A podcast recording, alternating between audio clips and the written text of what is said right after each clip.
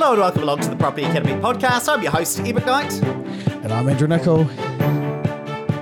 And today on the show, we're talking about the details of the government's shared ownership scheme. So, in the last episode, we introduced the first home partner. We went through some of the details, but as part of announcing the program, they have also released an example contract that you would sign with them, the shared home ownership agreement. And there are also a few finer details, which, look, I know that by the time I release that first episode, you're going to be texting into 5522 with a whole heap more questions. So I thought, you know what, I'm going to get ahead of you.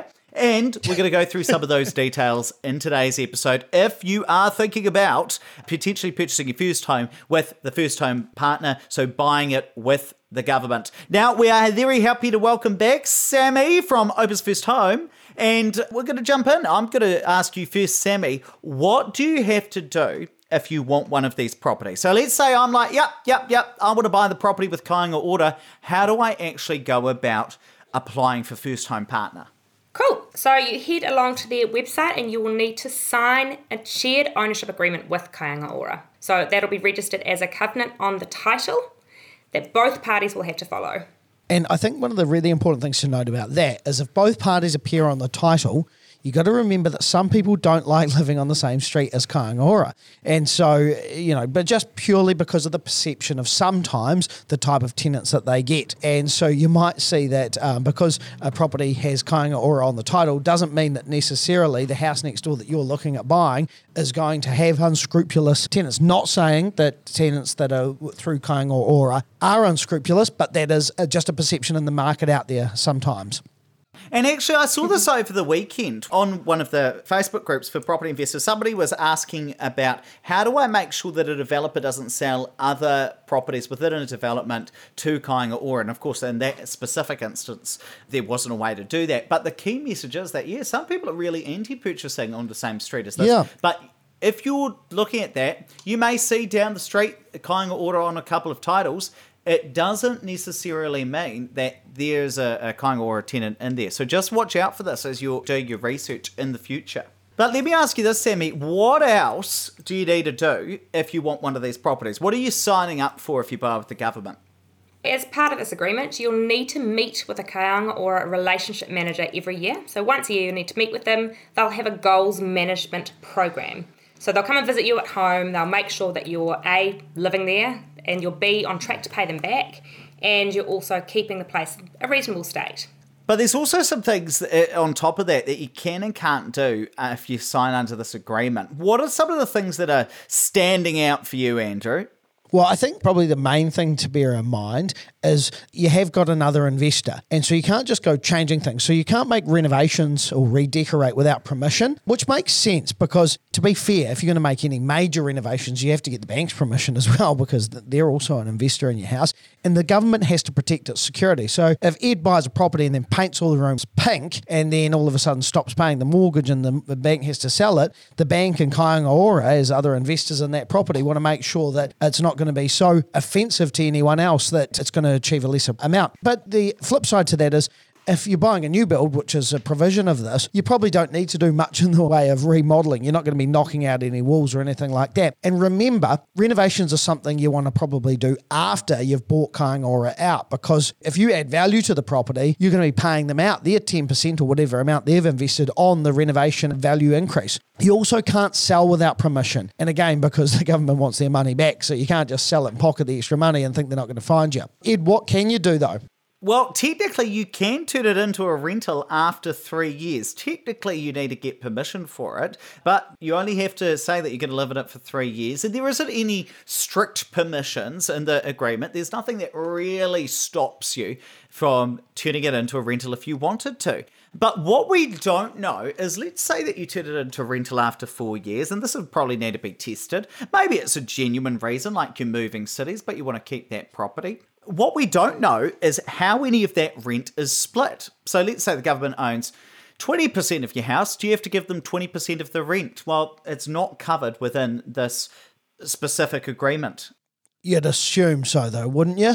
Well, you'd think so, but I think there are other ways that the government is able to control your ability to do other things. So, for instance, coming back to what you can't do, within the agreement, they put a limit on what you can borrow outside of this. So you can't refinance the mortgage above the original amount. So let's say you, you borrowed 600k, you can't refinance up to 700k unless you're buying them out first. So what I mean by that is let's say you buy this property with the government, it goes up in value, you're like, sweet, I'm going to go buy an investment property. No, no, no, no, no, no, no. Kāinga Ora want to get paid out first before you do that. Let's say that you are moving city, you want to turn this property into an investment property and you want to go buy your own house somewhere else. Well, Kāinga Ora can stop you doing that because you're not allowed to take take out additional lending before you pay them out. It's actually specified within the contract. So, you know, it's it's probably a bit of a rare situation. I probably wouldn't encourage too many people to think about that this is the way they're going to get their first investment property necessarily, you know, unless they're thinking that they'll refinance Kāinga Ora out first and then they'll turn it into a rental property. But I don't think that this is going to be a stealth way that the government purchases a whole heap of rental properties. but let me ask you this, Sammy because I've gone down a legal rabbit hole. Under the provisions, you've got to do your best to buy out the government within 15 years. So, how does Kāinga Ora know whether I'm doing my best to buy them out? Great. So they will ask you for your incomes each year and try to see that you're making an effort. So that kind of suggests that they will want to see some regular payments and purchases to them. Also, a limit, as you've just mentioned, Ed, about the shared ownership agreement in your home loan limit, and a limit on any other debt that you might want to take on. And I guess one key question as well is how do they figure out what the property is worth at each time? And of course, valuations cost money, so who's paying for each of them? So it's all based on an electronic valuation. So whenever you decide, hey, yep, I'm going to make one of these regular payments or regular purchases, as Sammy just touched on, they'll order an electronic valuation to tell you what the property is worth each and every year. Because, of course, if it goes up, it's going to cost you a little bit more to buy out those shares. And so they actually pay for that electronic valuation, which is usually maybe, you know, it might cost $45 if they're getting a really good one or whatever it happens to cost from a Valocity or from a CoreLogic. And they'll cover the cost of that. But there is actually as well a dispute process. So let's say that the electronic valuation comes back and, oh, it's come out quite high actually. What you can do is pay the $800 that it costs or so, $700, whatever it happens to be in your specific city, to get a registered valuation. And of course, that's probably the only instance when you're hoping the registered valuation is going to come out lower than the electronic valuation. But if you want to, you can pay for that if you think that the eval is higher than what it's actually worth in order to be able to set that at a lower rate so that essentially buying out those shares from the government would be relatively cheap. I mean, there are a couple of more details in there. If you want the full details, you know, go download the actual agreement because it specifies all the instances when you pay for the valuation versus them. But usually it's based on electronic valuations because that's going to be the key thing to decide, well, what's actually going to cost me to buy out the government? Last question though, Andrew, how might you use this as a stepping stone? Let's say that I'm a first home buyer. I want to use this as a stepping stone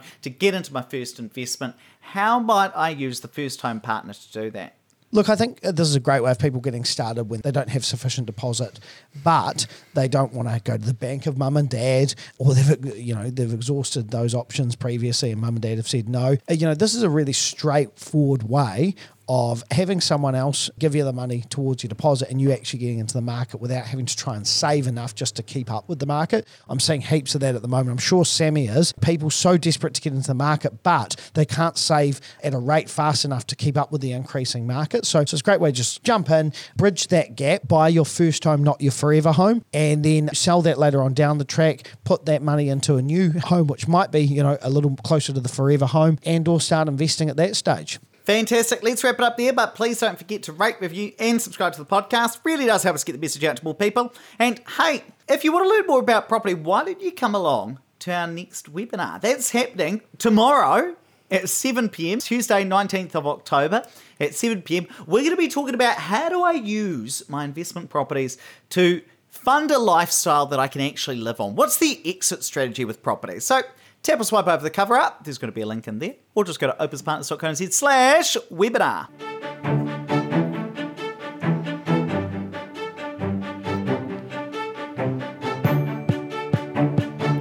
Thanks for listening to the Property Academy podcast. I'm your host, Ed McKnight. And I'm Andrew Nicol.